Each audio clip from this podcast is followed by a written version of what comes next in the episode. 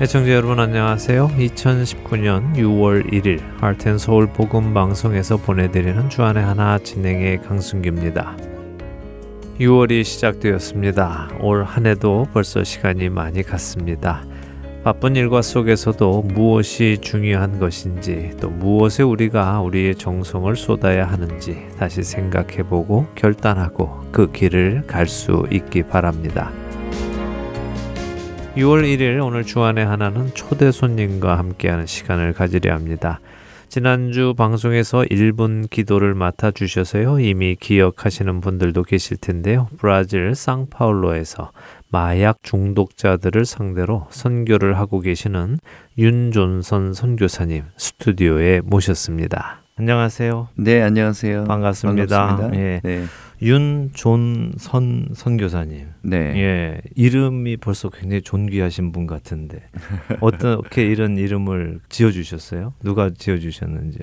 예, 제가 태어날 때는 미국 존슨 대통령이 한국에 처음 방문한 날에 제가 태어났습니다. 아, 그러셨어요? 예. 그래서 사실은 미국 이름인데 네. 아버님이 생각하시기로 지금 세계에서 가장 권세 있는 사람이 네. 미국 대통령 아닌가 이런 생각을 하신 거예요. 그래서 그 존슨이라고 이름을 붙였는데 네. 나중에 한자로 이렇게 올려야 되니까 네. 그래서 존재할 존자에다가 선할 선자로 예. 바꾸셨어요. 그래서 살아계시고 선하신 하나님을 네. 제가 윤가잖아요. 윤이 믿는다는 뜻이 있어요. 아, 그렇군요. 예. 선하시고 살아계신 분을 믿는다. 야. 그래서 저는 제 나름대로 이렇게 해석하고 있습니다. 예. 마치 그 예전에 한국에 조선에 선교 오신 미국 외국 선교사님들이 한국 이름 바꾸시듯이 이렇게 마포 삼녀 이렇게 바꾸시듯이 존슨 대통령을 따라서 존선 이렇게 지으셨군요. 아, 이름 참 멋지네요. 이제 브라질 상파울로에 선교를 하고 계시는데 그냥 보통 선교가 아니에요. 그렇죠? 네, 그렇습니다. 하고 계시는 선교에 대해서 좀 사역에 대해서 설명을 좀 해 주시죠. 예, 사실은 제가 속한 국제 예수전도단이라고 알려져 있죠. 네. 예, YWAM의 베이스 리더로서 섬기고 있습니다. 네. 7년 좀 더 넘었는데 베이스 개척을 해서 총 식구가 25명 정도 되는 베이스입니다. 네. 예, 모두 다 한인이긴 하지만 네. 국적이 다르고 그 다음에 언어도 다른 언어들을 쓸 수 있는 사람들이 모여 있고요. 네. 지금은 예수제자훈련학교를 2 학교를 진행하고 있고 성경일독학교를 1년에 1번 합니다. 네. 그리고 매주 화요일에 예배 모임을 하고 있고 예배와 중보기도 모임입니다. 네. 그리고 가장 중요하게 지금 언급하고 싶은 것은 브라질에서 가장 큰 마약 중독 노숙자 거리 아니 아마도 세계에서 가장 큰 중독자 거리일 것입니다. 네. 그라콜란자라는 곳에 4년 좀 넘었습니다. 예. 사역을 개척해서 길거리 마약 중독 노숙자들에게 빵과 의복과 신발과 함께 그리스도를 전하는 일을 하고 있습니다. 예, 마약 중독 거리에서 예수님을 전하시는 일을 하시는데 아마 많은 분들은 마약 중독 거리 그게 무슨 의미일까 아마 생각도 상상도 잘 못하실 것 같아요. 네. 예, 마약 중독 거리라는 건 뭐 그냥 중독자들이 많이 있는 거리인가 보통 사람들 사이에 섞여 있는가 이런 생각을 하실 텐데 우리 청취자분들께 그곳이 어떤 곳인지 설명을 좀 해주시죠. 네. 이곳에는 공권력의 치안이 닿지 않는 특별한 지역입니다. 네. 그 거리는요. 한 20년 가까이 노숙자들에게 점령당한 지역이에요.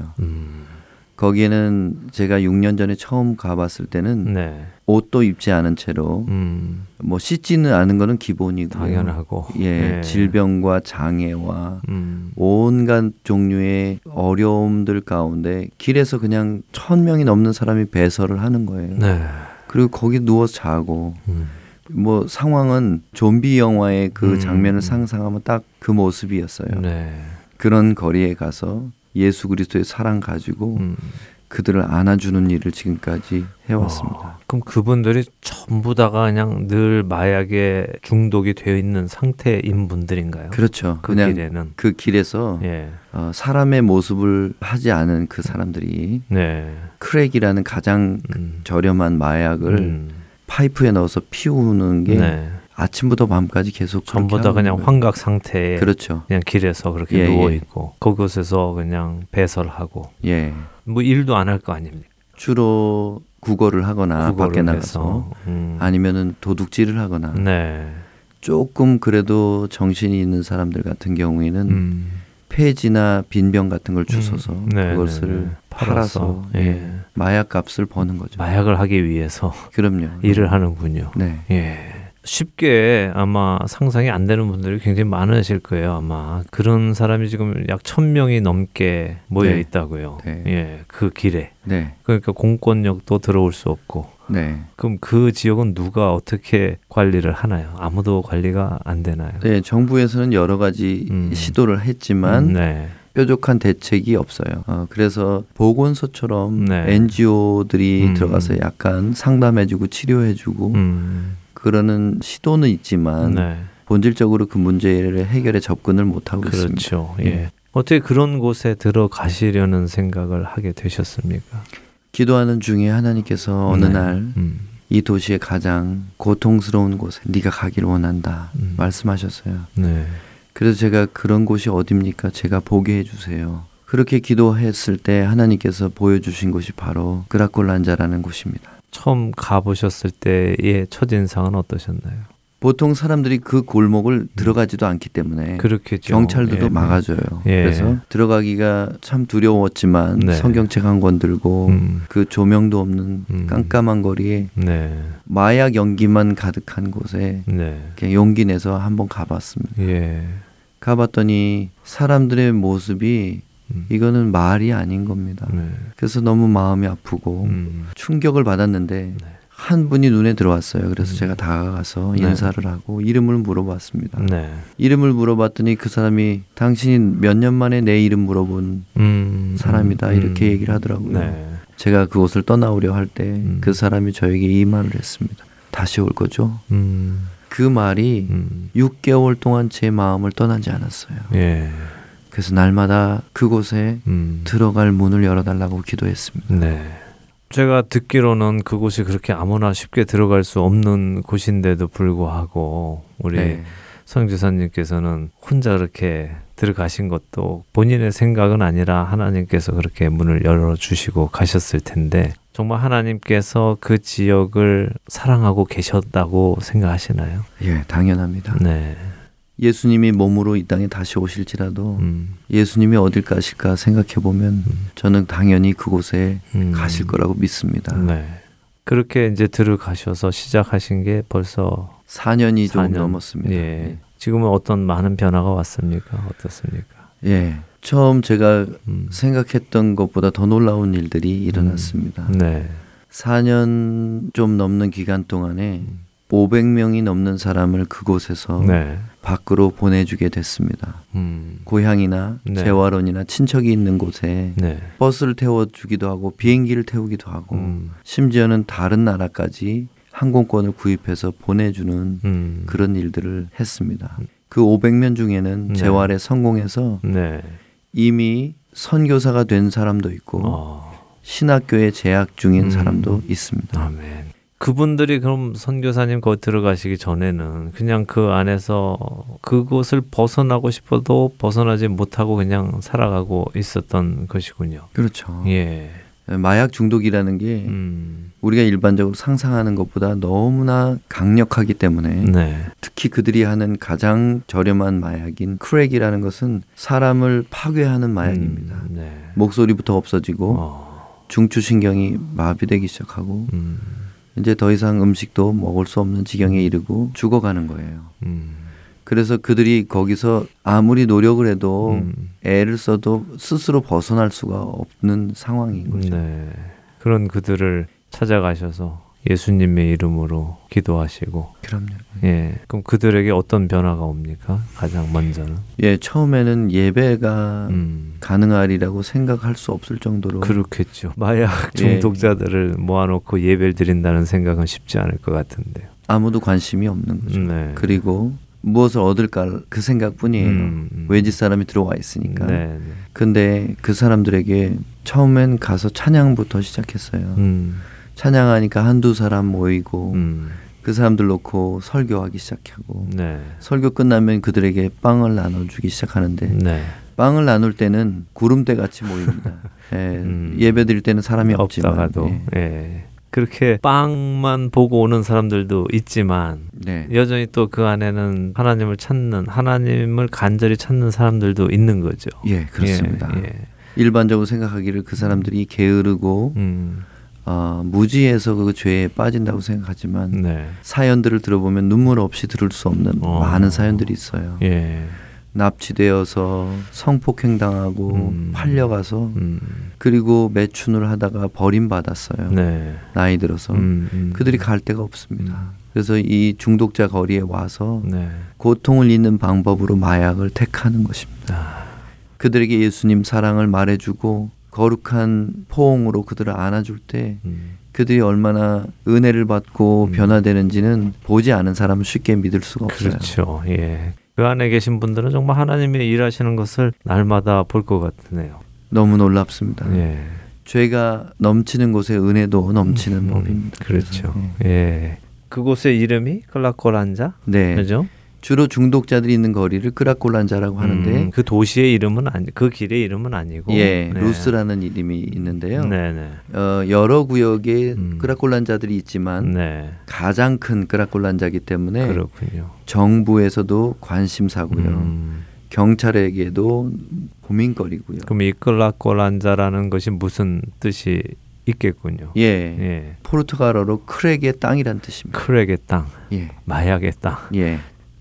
그런 곳이 이제 여러 곳 있는데 그중에 가장 많은 마약 환자가 모이는 곳. 네. 전 세계에서. 그렇습니다. 예. 1000명에서 1500명이 네. 그곳에서 그냥 그렇게 버려진 삶을 살고 있는 거군요. 네. 예. 삶이라고 할 수도 없을 정도. 삶이라 부를 수도 없는 그냥 그곳에서 사역하시는 우리 윤존선 선교사님하고 말씀 나누고 있는데요. 그 이야기는 이제 다시 후에 하도록 하고요. 윤존선 선교사님의 개인적인 이야기를 조금 여쭤보도록 하겠습니다. 어떻게 예수님을 나의 구세주로 영접하게 되셨는지 궁금한데요. 예, 저는 모태신앙입니다. 네. 제가 4대째 장로교회 집안이었고요. 예.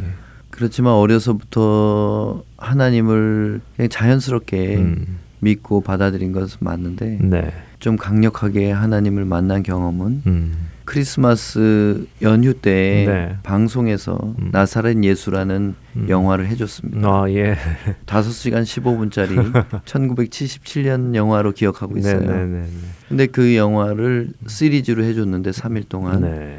어쩐 일인지 기억에는 없지만 모두 다 안 계셨어요. 부모님도 형제들도 다 없어요. 예. 혼자서 TV를 보다가 빌라도의 법정에 홍포를 입으신 예수님이 비틀거리면서 들어오시는 그 장면에서 저는 예수님을 만났습니다. 예. 아, 저분이 나의 구세주. 네. 참 예수시다.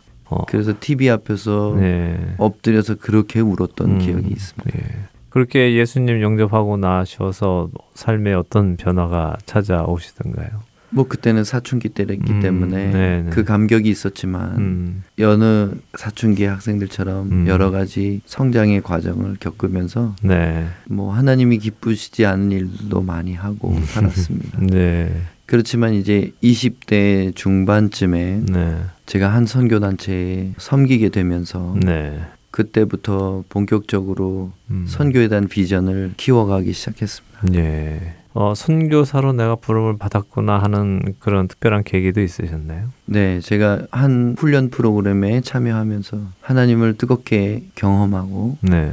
그리고 제가 주님을 위하여 삶을 드리겠다고 감히 다짐을 했죠. 네. 제 삶이 뭐라고 그 별것도 아닌 제 인생을 하나님께 뭘 큰 것을 드리듯이 그렇게 생각을 했습니다. 네.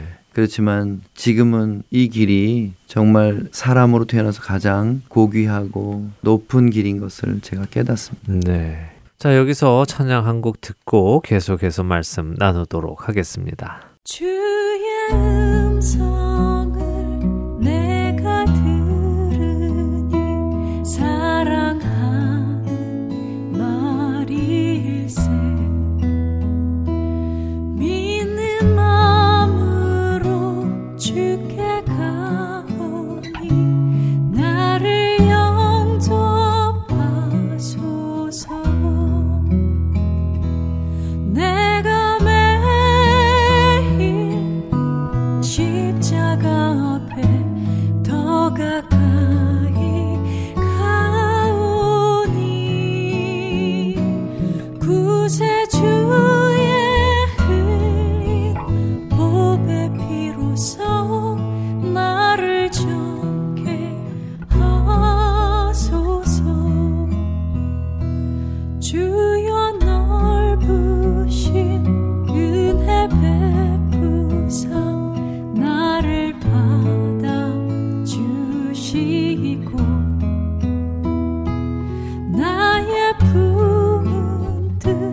주의 뜻같이 되게 하여 주소서.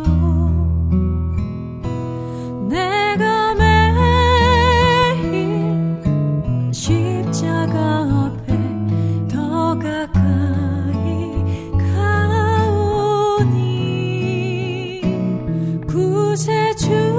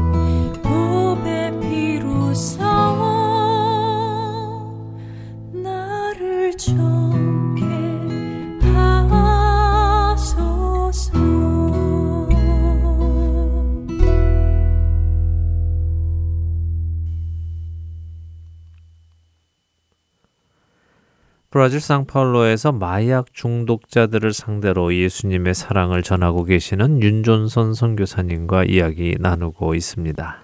그렇게 선교사로서 부름받은 것이 한 20대 후반, 네. 중반 그렇게 되셔서 처음부터 브라질로 오신 건 아니셨죠? 네, 28살에 결혼을 했는데 네. 결혼식을 하고 3주 만에 러시아 선교사로 부부가 같이 떠났습니다. 아니, 원래 계획을 하시고 결혼을 하신 겁니까? 예, 그렇게 선교를 가자 우린 결혼해서 그래도 마음을 맞는 분을 만나셨군요.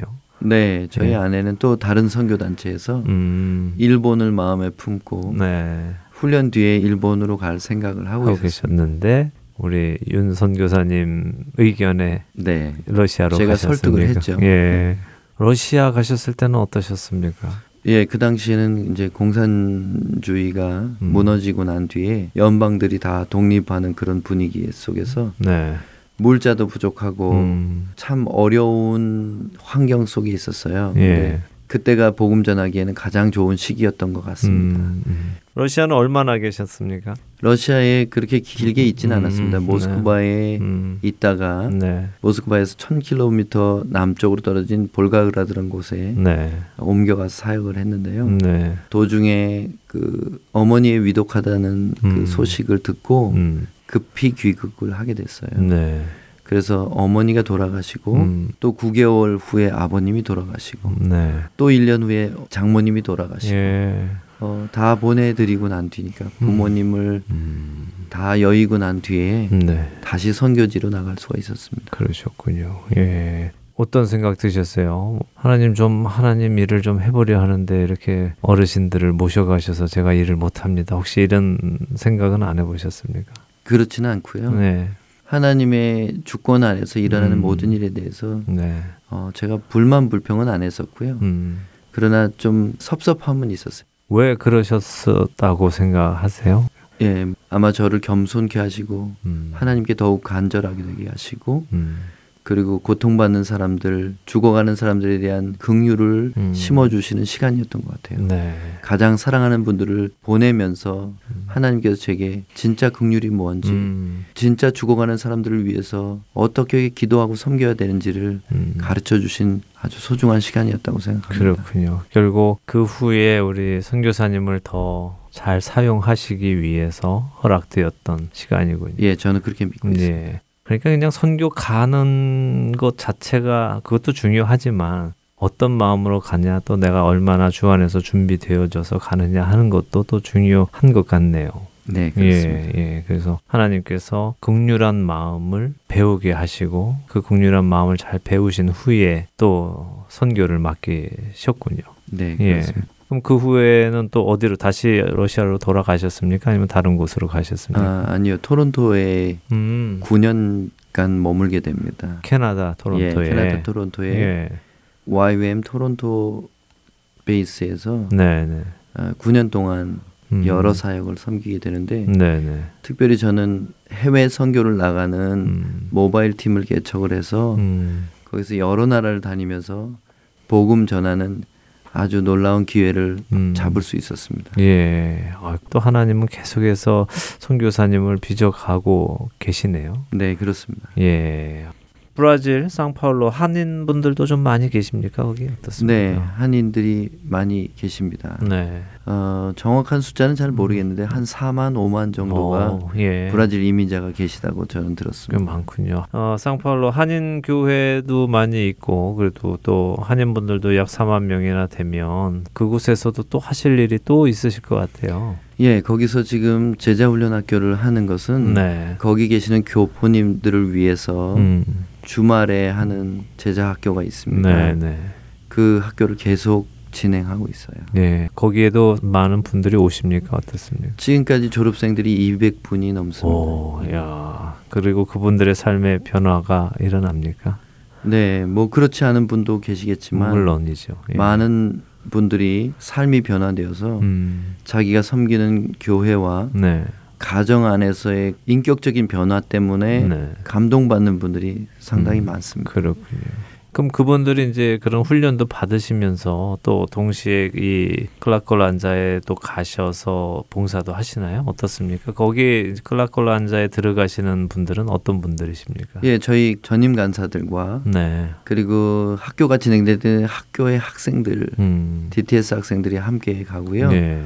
교포, 제자훈련학교 졸업생들 중에서 마음이 있는 분들이 정기적이진 않지만 네네. 비정기적으로 네. 오셔가지고 섬겨주시기 때문에 늘 40명 정도 이상이 섬기고 있어요. 그렇군요. 이 일을 하시려면 그냥 되는 게 아니잖아요. 빵도 네. 뭐 옷도 네. 신발도 이게 다 사실은 물질이 필요한데 네. 어떻게 하나님께서 공급해 주십니까? 하나님께서 너무나 신실하게 규모를 늘려갈 때마다 후원이 더 많아지게 하셨습니다. 예. 때로는 저희 생활비도 털어넣어서 빵을 샀습니다. 네. 그렇게 내 것을 나눠주기 시작할 때 하나님이 기적을 보이셨어요. 네. 생각도 못한 곳에서 연락이 오기 시작했습니다. 네.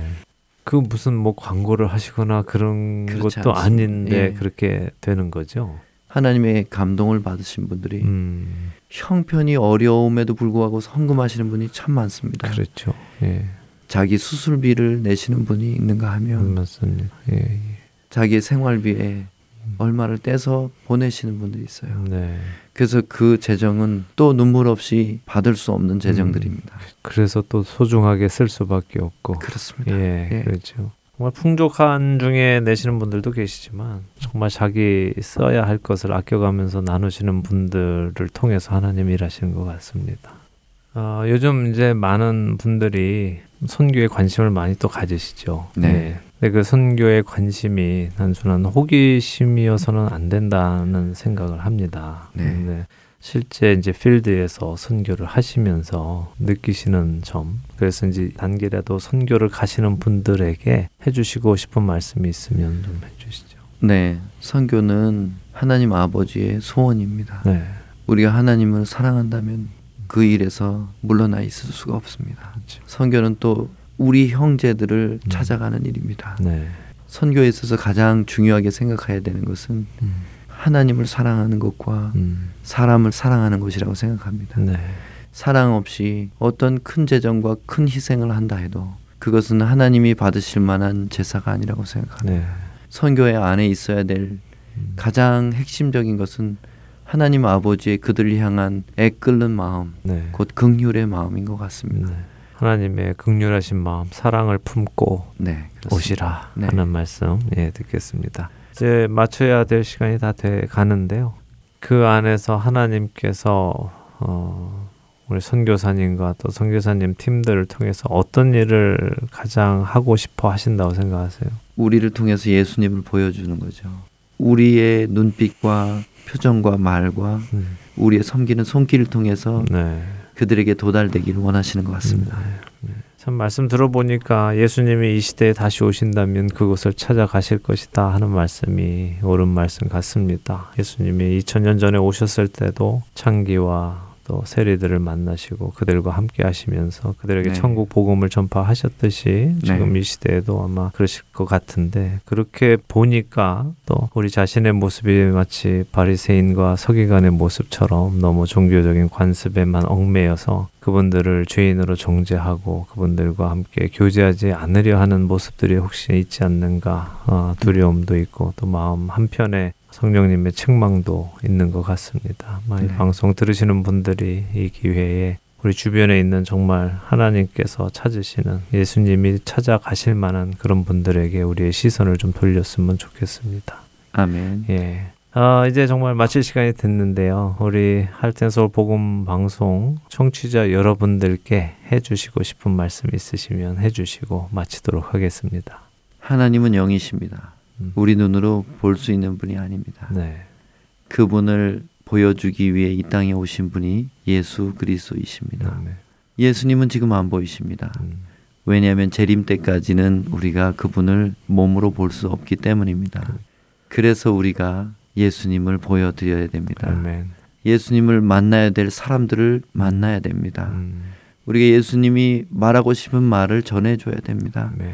예수님이 안아주고 싶은 그 사람을 안아줘야 됩니다. 아멘. 이것이 우리가 참으로 거듭났다면 선택이 아니라 이것은 하나님의 소원이요 명령입니다. 네. 감사합니다. 아멘. 네.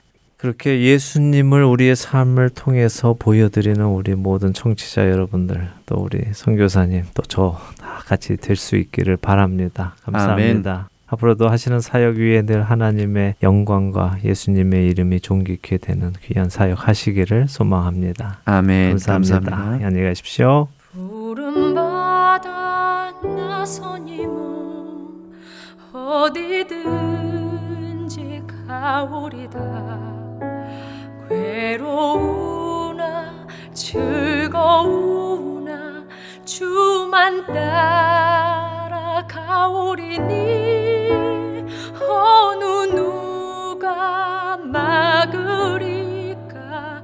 죽음인들 막으리까.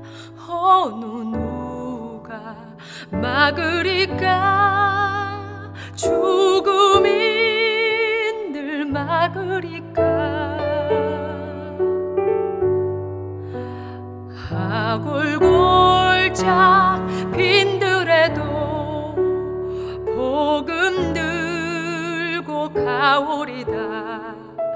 소돔 같은 거리에도 사랑 안고 찾아가서 종의 몸에 지닌 것도 아낌없이 드리리다. 종의 몸에 지닌 것도 아낌없이 드리리다.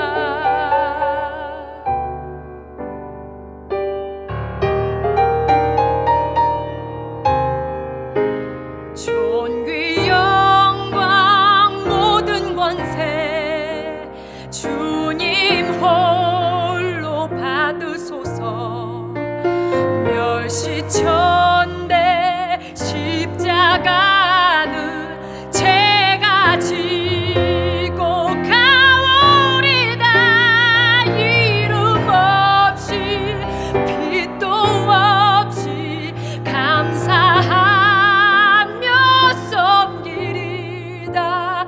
이름 없이 빛도 없이 섬기리다. 이름 없이 빛도 없이 감사하며 섬기리다. 이름 없이 빛도 없이 감사하며 섬기리다.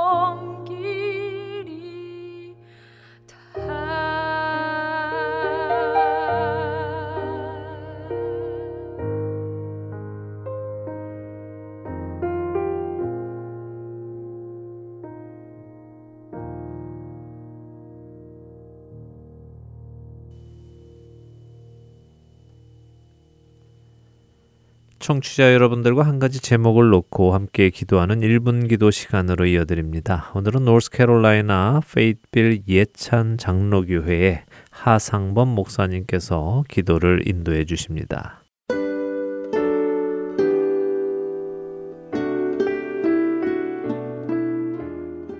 하트앤서울 복음방송 1분 기도 시간입니다. 저는 노스캐롤라이나 페이빌에서 페이빌 예찬 장로교회를 섬기고 있는 하상범 목사입니다.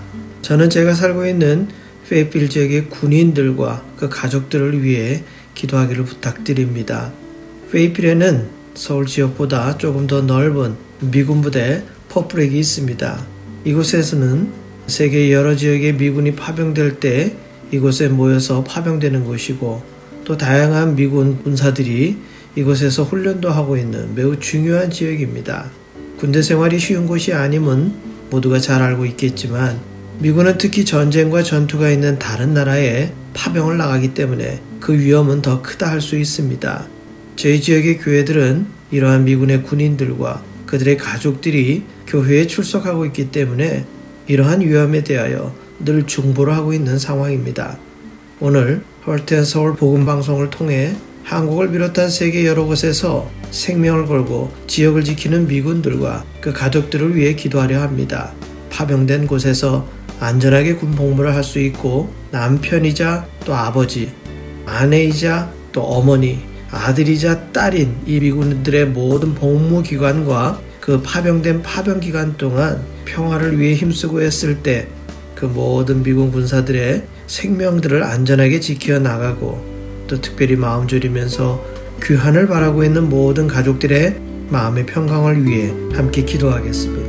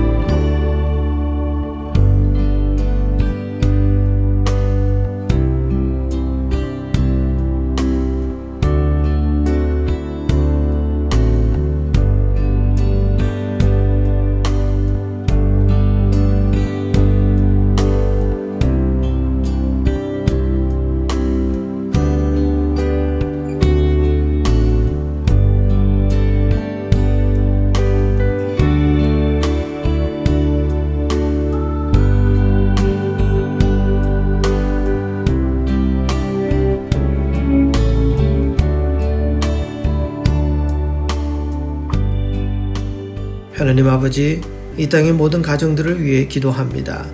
부모님을 허락해 주셔서 각 가정의 생명들을 주시고, 또 그 모든 생명들을 하나님의 은혜와 사랑 가운데 보듬어 안아주시고 평강으로 인도해 주시니 감사합니다.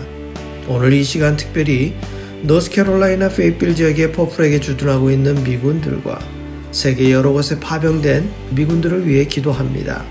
여러 위험한 지역에서 세계의 평화를 위해 생명을 걸고 자신들의 책임을 완수하는 군인들의 생명과 그들의 삶의 시간을 안전하게 지켜 보호하여 주옵소서.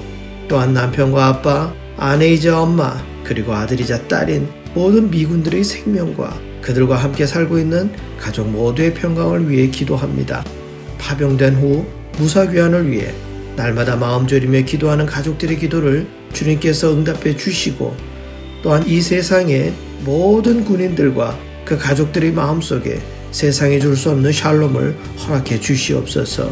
세계 모든 나라의 전선에서 오늘도 긴장된 하루를 보내고 있는 모든 군인들의 안전을 지켜보아여 주옵시고, 마음 편히 하루를 감사하며 보내는 이 땅의 삶이 되게 하여 주옵소서. 진정 이 지구상에 주님의 평화가 확장되어 전쟁과 다툼이 없고 모두가 주님의 사랑으로 하나가 되는 그날을 기대하며 기도하오니 이 기도를 들어 응답하여 주옵소서.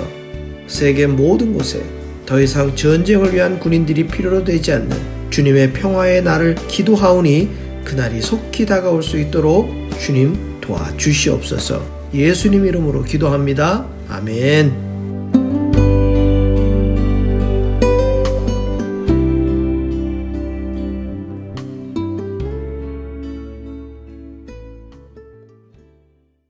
하트앤서울 복음방송은 인터넷 www.heartandseoul.org를 통해 매주 토요일 4시간의 한국어와 2시간의 영어, 1시간의 일본어로 복음을 전하는 선교회입니다. 이 방송은 스마트폰 앱이나 팟캐스트를 통해 여러분의 스마트폰에서 들으실 수 있으며 매주 댁에서 CD나 mp3 CD로 받아서 들으실 수도 있습니다. 자세한 문의는 방송사 사무실 전화번호 602-866-8999로 해주시면 안내해 드리겠습니다.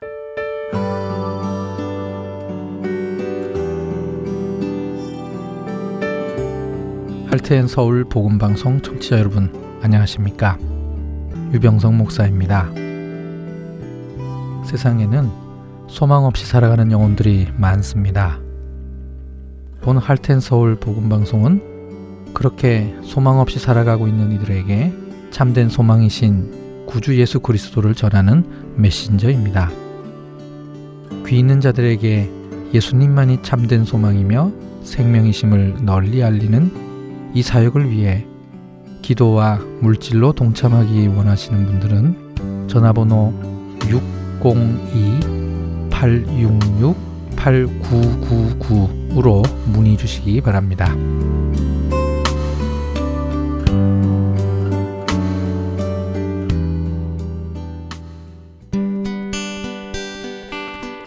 소식 사랑으로 땅끝까지 전하는 하트앤서울. 스스로 왕이 되어 살아가던 구약의 어두운 사사시대 속에서도 구원의 손길을 거두지 않으시는 하나님을 만나는 시간입니다. 사사기 강해로 이어드립니다.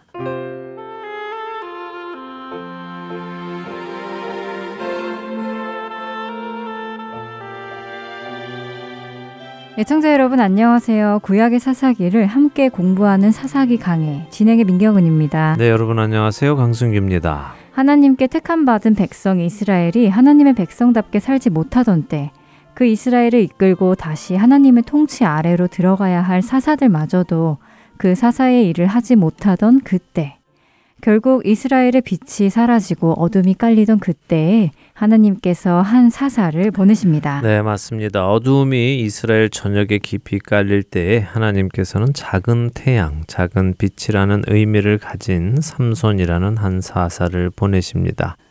삼손은 지금까지 사사들과는 다릅니다. 다른 사사들은 하나님께서 이스라엘 백성 중에서 뽑아서 세우셨다면 삼손은 하나님께서 보내신 자입니다. 이미 뱃속에서부터 하나님의 택함을 받고 나온 사람이지요. 삼손은 정말 특별합니다. 지금까지 사사가 나올 때 보면요, 분명한 패턴이 있었습니다. 그랬지요. 이스라엘의 범죄, 하나님의 징계, 이스라엘의 회개, 사사를 통한 하나님의 구원이라는 사이클이 시작부터 지금까지 모든 사사시대에 반복적으로 일어났습니다. 그렇습니다. 그런데 삼손의 때는 다릅니다. 이스라엘이 범죄하기는 했습니다. 사사기 13장 1절은 이스라엘 자손이 다시 여호와의 목전에 악을 행하였다고 하시지요. 그래서 하나님께서 블레셋 사람들의 손에 이스라엘을 넘겨주시는 징계까지가 나옵니다. 하지만 여기서부터 다른데요. 이스라엘의 회개가 없습니다. 우리가 앞으로 삼손의 이야기를 보며 나누겠지만 당시 이스라엘의 모습은 회개조차 하지 않는 모습이고요. 하나님의 징계 속에서도 하나님을 찾지 않는 모습을 보여줍니다. 그럼에도 불구하고 하나님께서는 삼손이라는 사사를 보내셔서 이 땅에 태어나게 하시고 그를 통하여 구원의 모형을 보여주십니다. 지난 시간에도 잠시 언급을 했지만요. 많은 사람들은 삼손을 실패하고 못난 부끄러운 사사로 생각을 합니다만 그렇지 않다는 것을 오늘부터 더 자세히 살펴보겠습니다. 왜냐하면 삼수는 오실 메시아 참 빛이신 그분의 모형으로 온 작은 빛이기 때문입니다. 우리는 앞으로 삼손의 모습에서 이 메시아 예수님의 모습도 보게 될 것입니다. 자, 지난 시간에 삼손의 부모님이 하나님의 사자로부터 삼손이 태어날 것을 전달받는 장면을 보았지요. 네, 삼손에게 머리 위에 삭도를 대지 말라고 하시며 삼손이 나실인이며 블레셋 사람의 손에서 이스라엘을 구원하기 시작할 것을 전달해 주었습니다. 네. 그래서 삼손의 역할을 이스라엘을 블레셋의 손에서 구원하기 시작하는 것이라고 하셨어요. 그렇습니다. 구원의 완성은 삼손이 하는 것이 아니라고 하셨죠. 네. 그래서 그런 의미에서 보았을 때 삼손은 자신의 역할을 다 감당했다고 하셨어요. 예, 맞습니다. 삼손의 역할은 하나님의 보내심을 받아서 이스라엘을 블레셋의 손에서 구원하기 시작하는 것입니다. 거기까지가 그의 역할입니다. 자, 지난 시간 삼손의 아버지 마노아가 여호와의 사자를 보고 이제 자신이 죽을 것이라고 걱정을 했는데 삼손의 어머니가 하나님께서 우리를 죽이시려면 이런 소식을 전하지도 않으셨을 것이고 또 제물도 받지 않으셨을 것이다. 그러니 하나님의 말씀이 이루어지기를 기다리자 하면서 삼손이 태어날 준비가 되었음까지 보았습니다. 자, 이제 오늘 삼손이 태어나는 장면부터 보도록 하겠는데요. 사사기 13장 24절과 25절 한 절씩 읽겠습니다. 그 여인이 아들을 낳음에 그의 이름을 삼손이라 하니라. 그 아이가 자라매 여호와께서 그에게 복을 주시더니 소라와 에스다올 사이 마하네단에서 여호와의 영이 그를 움직이기 시작하셨더라. 자, 삼손이 태어납니다. 그 아이가 자라매 하나님께서 그에게 복을 주십니다. 삼손의 이름의 의미가요, 작은 태양, 작은 빛이라고 말씀드렸지요. 이 삼손의 이름에 대해서 조금 더 설명을 해드리겠습니다. 삼손이라는 이름은 세메스라는 태양이라는 단어와 작은을 뜻하는 온이라는 단어가 합쳐진 이름입니다. 그래서 말 그대로 작은 태양이지요. 삼손의 고향은 소라라고 나오죠. 이 소라에서 남동쪽으로 약 5km, 마일로는 약 3마일 정도 떨어진 곳이 벳세메스라는 곳이 있습니다. 벳세메스요? 네. 혹시 사무엘상에서 블레셋에게 빼앗긴 언약궤를 암소 2마리가 싣고 가던 곳 아닌가요? 네, 맞습니다. 바로 그곳이죠. 세메스는 태양이라고 말씀을 드렸죠. 네. 예, 앞에 벳이라는 히브리어가 붙었습니다. 네. 벳은 우리가 알듯이 집이라는 의미입니다. 그래서 베들레헴 하면은 빵집, 떡집이라는 의미를 가진 것처럼요. 그럼 벳세메스는 태양의 집이라는 의미겠군요. 그렇죠. 태양의 집입니다. 근데 이 태양의 집이라는 의미가요, 당시 가나안 사람들이 태양신을 섬기던 중심지로서의 의미입니다. 그러니까 이 벳세메스가 가나안 지역의 태양신 숭배의 중심지라는 것이죠. 바로 이런 태양신 숭배의 중심지에 작은 태양이 보내심을 받은 것입니다. 다시 말씀드리면 하나님께서 만드신 태양을 섬기는 것이 아니라 그 태양을 만드신 하나님을 바라보게 하는 존재가 나타났다는 것이죠. 자, 이 삼손이 자라나는데 하나님의 영이 그를 움직이기 시작하셨다라고 하십니다. 움직이기 시작하셨다 하는 이 말의 원뜻은 휘저으셨다 하는 의미입니다. 그러니까 성령님께서 삼손의 마음을 휘저으신 것입니다. 그 마음 안에 하나님을 향한 마음이 솟아오르도록 하신 것입니다. 자, 이제 14장으로 넘어가는데요. 먼저 1절에서 3절 읽어보겠습니다.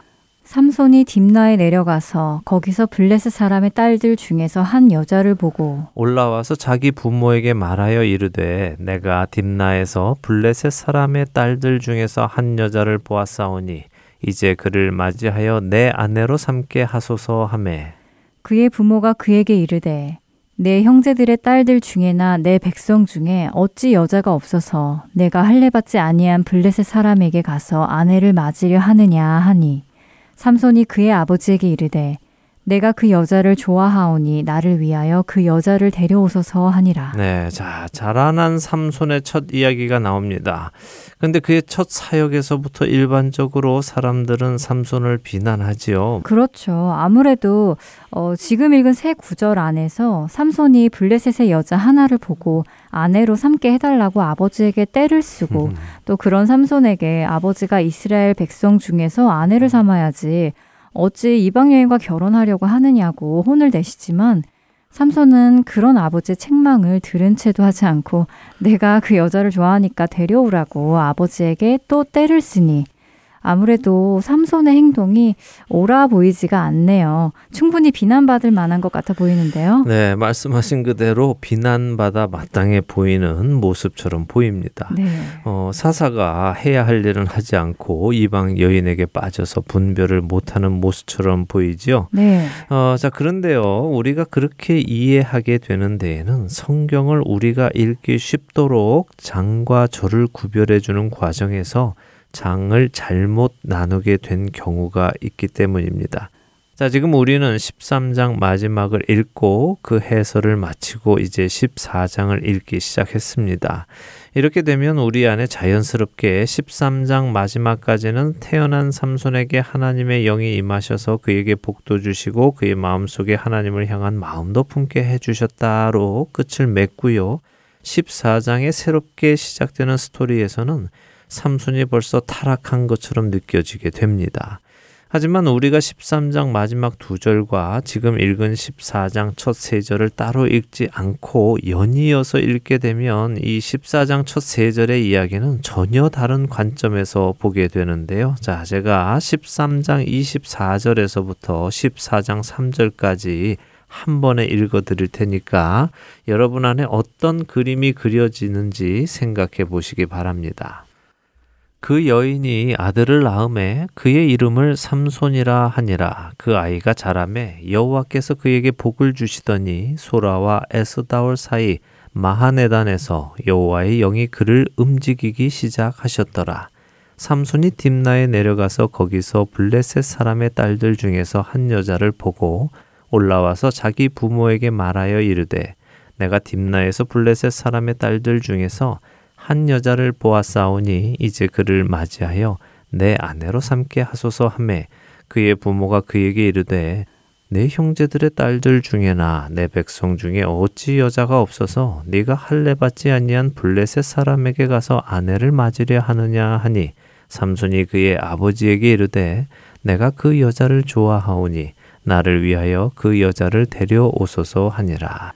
자, 어떠십니까? 어떤 그림이 떠오르시나요? 정말 분위기가 다르네요. 이렇게 한 번에 읽어보니까요. 여호와의 영이 그와 함께 하셨고 여호와의 영이 그를 움직이기 시작하니까 삼손이 딥나에 내려가서 블레셋 여인과 결혼하기로 한 것처럼 보이는데요. 네, 바로 그것입니다. 자, 13장 24절 25절에 보면요. 여인이 아들을 낳았다 하니까 우리는 자연히 어린아기 삼손을 생각하게 됩니다. 네. 그리고 그 아이가 자라매 여호와께서 그에게 복을 주셨다 하니까 삼손의 어린 시절에 하나님께서 삼손에게 복을 받으며 자란 것처럼 또 생각이 되지요. 그래서 실제로 공동번역이나 새 번역은 그런 관점으로 번역을 해놓았습니다. 아이가 자랄 때 하나님께서 복을 주셨다 이렇게요. 그러나 이 구절의 원 의미는 이 아이가 자라서 성인이 되자 여호와께서 복을 주시고는 여호와의 영이 그를 움직이기 시작하셨다 하는 것입니다. 다시 말씀드리면 삼손이 자라서 이제 하나님의 일을 할 때가 되자 하나님께서 그에게 복을 주시고 그를 움직이기 시작하셨다는 것입니다. 자, 이렇게 성령님께서 그를 움직이기 시작하시니까 그가 그 움직임을 따라 딥나에 내려간 것입니다. 그리고 거기서 블레셋 사람의 딸들 중 한 여자를 보고 올라와서는 부모님께 그녀를 아내로 삼게 해달라고 하는 것이죠. 그러니까 삼손이 그녀를 택한 것도 삼손 개인의 감정으로 택한 것이 아니라 성령의 인도하심을 따라 된 것이라는 말씀이군요. 네, 맞습니다. 조금 더 설명을 해드리겠습니다. 자, 삼손이 딥나에 가서 한 여인을 보고 올라와서는 아버지께 결혼 허락을 요청합니다. 이 말은 그가 격식을 차려서 결혼을 하려고 하는 것을 이야기하지요. 결혼식을 정식으로 하게 해달라고 부탁을 하는 것입니다. 자, 만일 삼손이 사람들이 일반적으로 생각하듯 그냥 여자를 좋아하는 무례한 사람이었다면 그가 굳이 돌아와서 아버지께 결혼을 부탁해야 할까요? 그녀에게는 아무런 말도 하지 않고 말입니다. 그것이 아니라 지금 삼손에게는 어떠한 계획이 있는 것입니다. 그런데 부모님은 그 계획을 모르니까 야, 이게 무슨 소리야, 어찌 하나님의 백성이 이방 여인과 결혼을 하려 하느냐 하면서 반대를 하시는 것입니다. 그러니 삼손의 속이 답답하지 않겠습니까? 성령님께서 인도하고 계시는 이 계획을 자신도 잘 모르는데 무엇라 설명할 수는 없고, 더군다나 성경 번역조차도 삼손이 내가 그 여자를 좋아하오니 나를 위하여 그 여자를 데려오소서 이렇게 번역을 해놓으니 삼손이 그 여자를 좋아하는 것처럼 생각이 됩니다. 새 번역 성경은 그 여자는 첫눈에 내 마음에 쏙 들었습니다 라고까지 번역을 해놓았습니다. 하지만 이것은 혼란을 주는 번역입니다. 정확한 의미를 전달하지 못하고 있는 번역이죠. 여기서 삼손이 사용한 내가 그 여자를 좋아하오니 라고 할 때 좋아한다라는 단어는요, 히브리어 야사르입니다. 이 야사르라는 말은 좋아한다는 like의 의미가 아니라 좋다 하는 good 혹은 right, 옳다, 바르다 하는 의미입니다. 만일 삼손이 우리가 생각하듯이 그녀를 육신의 눈으로 좋아하는 것이었으면 삼손은 야사르라는 단어 대신에 토부라는 단어를 써야 합니다. 토부는 하나님이 보시기에 좋았더라 하시는 창세기 1장에 나오는 단어인데요. 보이는 눈에 좋은 것입니다. 그러니까 삼손이 좋다고 하는 것은 그녀라는 여성이 아니라 그녀와 결혼하는 것이 좋다라고 하는 것입니다. 지금 삼손은 이런 말을 하는 것입니다. 아버지, 그 여자를 데려오는 일이 옳은 일입니다. 그녀와 결혼을 하는 것이 맞는 일입니다. 라고 말이죠.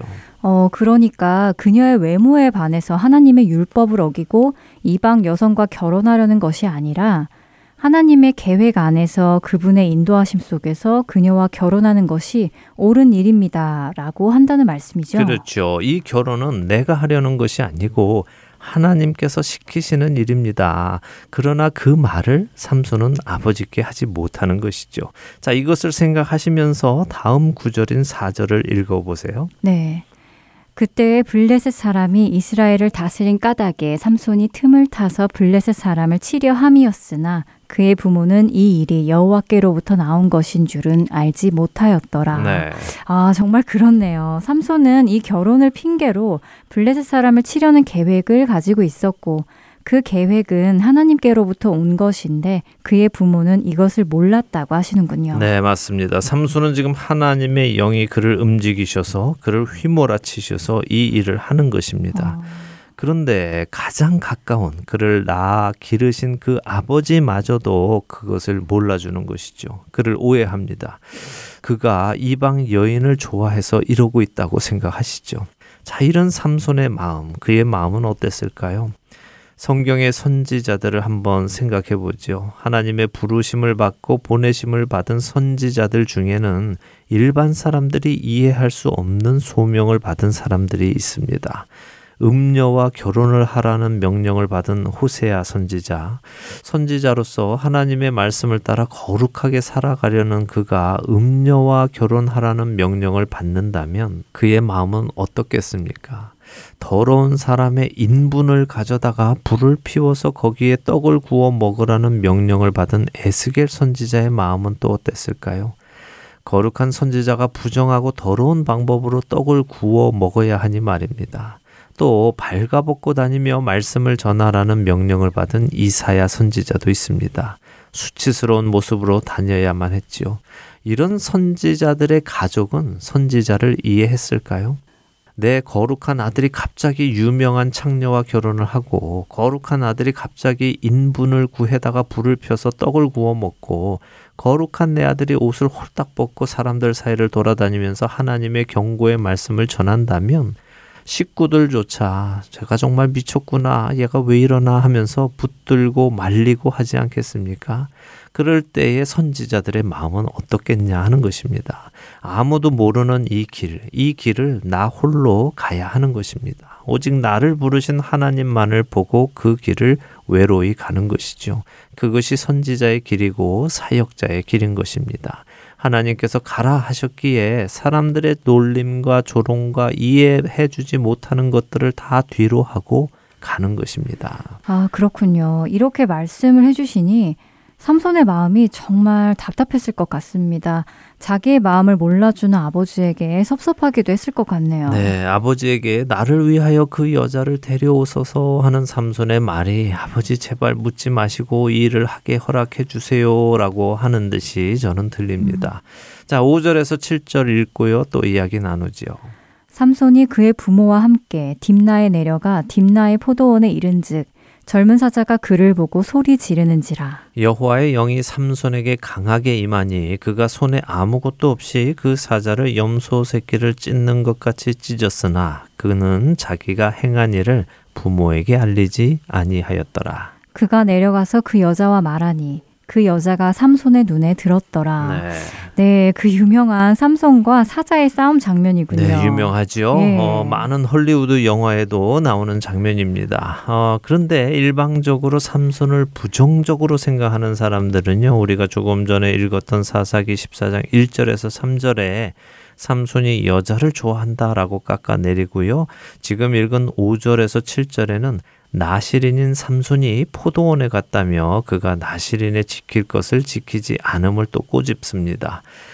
삼손을 나쁘게 보려고 마음먹고 보면요, 그렇게 보일 수밖에 없습니다. 그러나 성경이 하시는 말씀 그대로 보려고 하면 성경이 하시는 말씀을 또 볼 수가 있죠. 자, 방금 읽은 이 세 구절에서 보면요, 결국 삼손의 요구대로 삼손의 부모님이 삼손의 결혼을 허락하신 것 같습니다. 그렇죠? 네. 그래서 딥나로 가서 결혼 계약을 하려고 길을 떠납니다. 셋이 함께 갔는데요, 어느 시점에서 부모님과 삼손은 헤어졌습니다. 그리고 삼손 홀로 사자를 만났고 삼손 홀로 사자를 죽였습니다. 그리고 이 일은 부모님은 모르십니다. 맞죠? 네, 성경대로 보면 그렇게 해석하는 것이 맞네요. 예, 그럼 결국 삼손과 부모님이 갈라지게 된 곳은 포도원 근처일 것입니다. 포도원에 이른즉 사자가 나타났으니까요. 네. 말씀드린 대로 많은 사람들이 자연스럽게 삼손이 포도원에 들어갔을 것이라고 생각합니다만 나실인인 삼손이 포도원에 들어갔을 것이라고 생각할 만한 근거는 아무데도 없습니다. 오히려 나실인이 아닌 삼손의 부모님이 포도원으로 들어가고 삼손은 나실인이기에 포도원을 가로질러 가지 않고 길을 돌아갔다고 보는 것이 더 타당합니다. 삼손이라는 사람의 끝이 좋지 않다고 해서 혹은 영화 속에 등장하는 그의 모습이 그렇다고 해서 삼손을 그렇게 판단해서는 안 됩니다. 지금 사사기 13장에서 시작해서 14장 7절까지에 나타난 삼손만을 보고 우리는 판단해야 합니다. 아, 그렇군요. 삼손에 대한 선입견을 버리고 본다면 그가 포도원에 들어갔다고 의심할 만한 이유는 없네요. 네, 없습니다. 그리고 우리가 다음 주에 살펴볼 그 이후의 이야기에서도 이런 추측이 가능한 것을 또 볼 수 있는데요. 그것은 다음 주에 보고요. 자, 삼손이 부모님과 함께 딥나의 여인에게 청혼을 하러 갑니다. 딥나로 가다 보니 포도원이 나왔습니다. 나실인으로 자라난 삼손은 포도원을 가로지르지 않고 포도원을 돌아 멀리 갑니다. 사람들이 잘 다니지 않는 길을 택한 것이죠. 그러나 나실인이 아닌 삼손의 부모님은 굳이 포도원을 돌아갈 필요가 없고 포도원을 가로질러 딥나로 들어갑니다.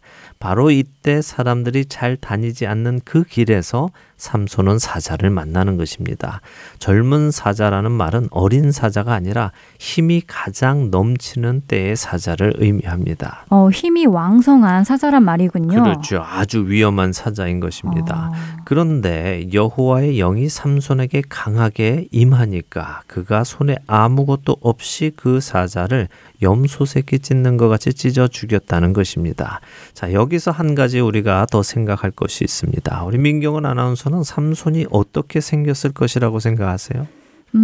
삼손이요? 네. 글쎄요. 왠지 잘생겼을 것 같기도 하고 우락부락하게 생겼을 것 같기도 하고 근육도 뭐 아놀드 슈왈제네거 저리가라 할 만큼 많고 키도 크고 그랬을 것 같은데요. 네, 우리 대부분이 삼손 하면 그렇게 생겼을 것이라고 생각합니다. 네. 또 모든 삼손 영화를 보면 그런 모습의 배우들이 삼손 역을 맡죠. 네. 그런데 한번 생각을 해보세요.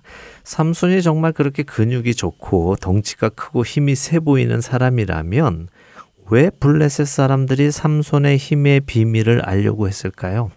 나중에 블레셋 사람들은 들릴라를 사용하여 삼손의 힘이 어디에서 나오는지를 알아내려고 했습니다. 만일 그가 덩치가 크고 근육이 크다면 사람들은 당연히 그의 힘이 그의 근육에서 나온다고 생각했겠지요. 안 그렇습니까? 그렇죠. 덩치가 큰 역도 선수에게 가서 어디에서 그렇게 큰 힘이 나오세요? 라고 묻겠습니까? 그러네요. 당연히 그 사람의 근육에서 나올 것이다 라고 생각하고 궁금해하지 않겠네요. 그렇다면 삼손은 보통 사람 같았다는 말인가요? 네, 아마도 그랬을 것입니다. 보통 사람과 별 차이가 없었을 것입니다. 또한 그가 어려서부터 힘이 셌다라고 하기보다는 여호와의 영이 임할 때 그 능력으로 나타났다고 보는 것이 더 옳다고 보아집니다. 왜냐하면요, 지금 이 시점에서 사자가 나타났습니다. 아주 힘센 사자이지요. 삼손 자신에게는 힘이 없습니다. 그런데 여호와의 영이 그에게 임하니까 그에게 놀라운 힘이 생겨서 그 사자를 쉽게 죽일 수 있었습니다.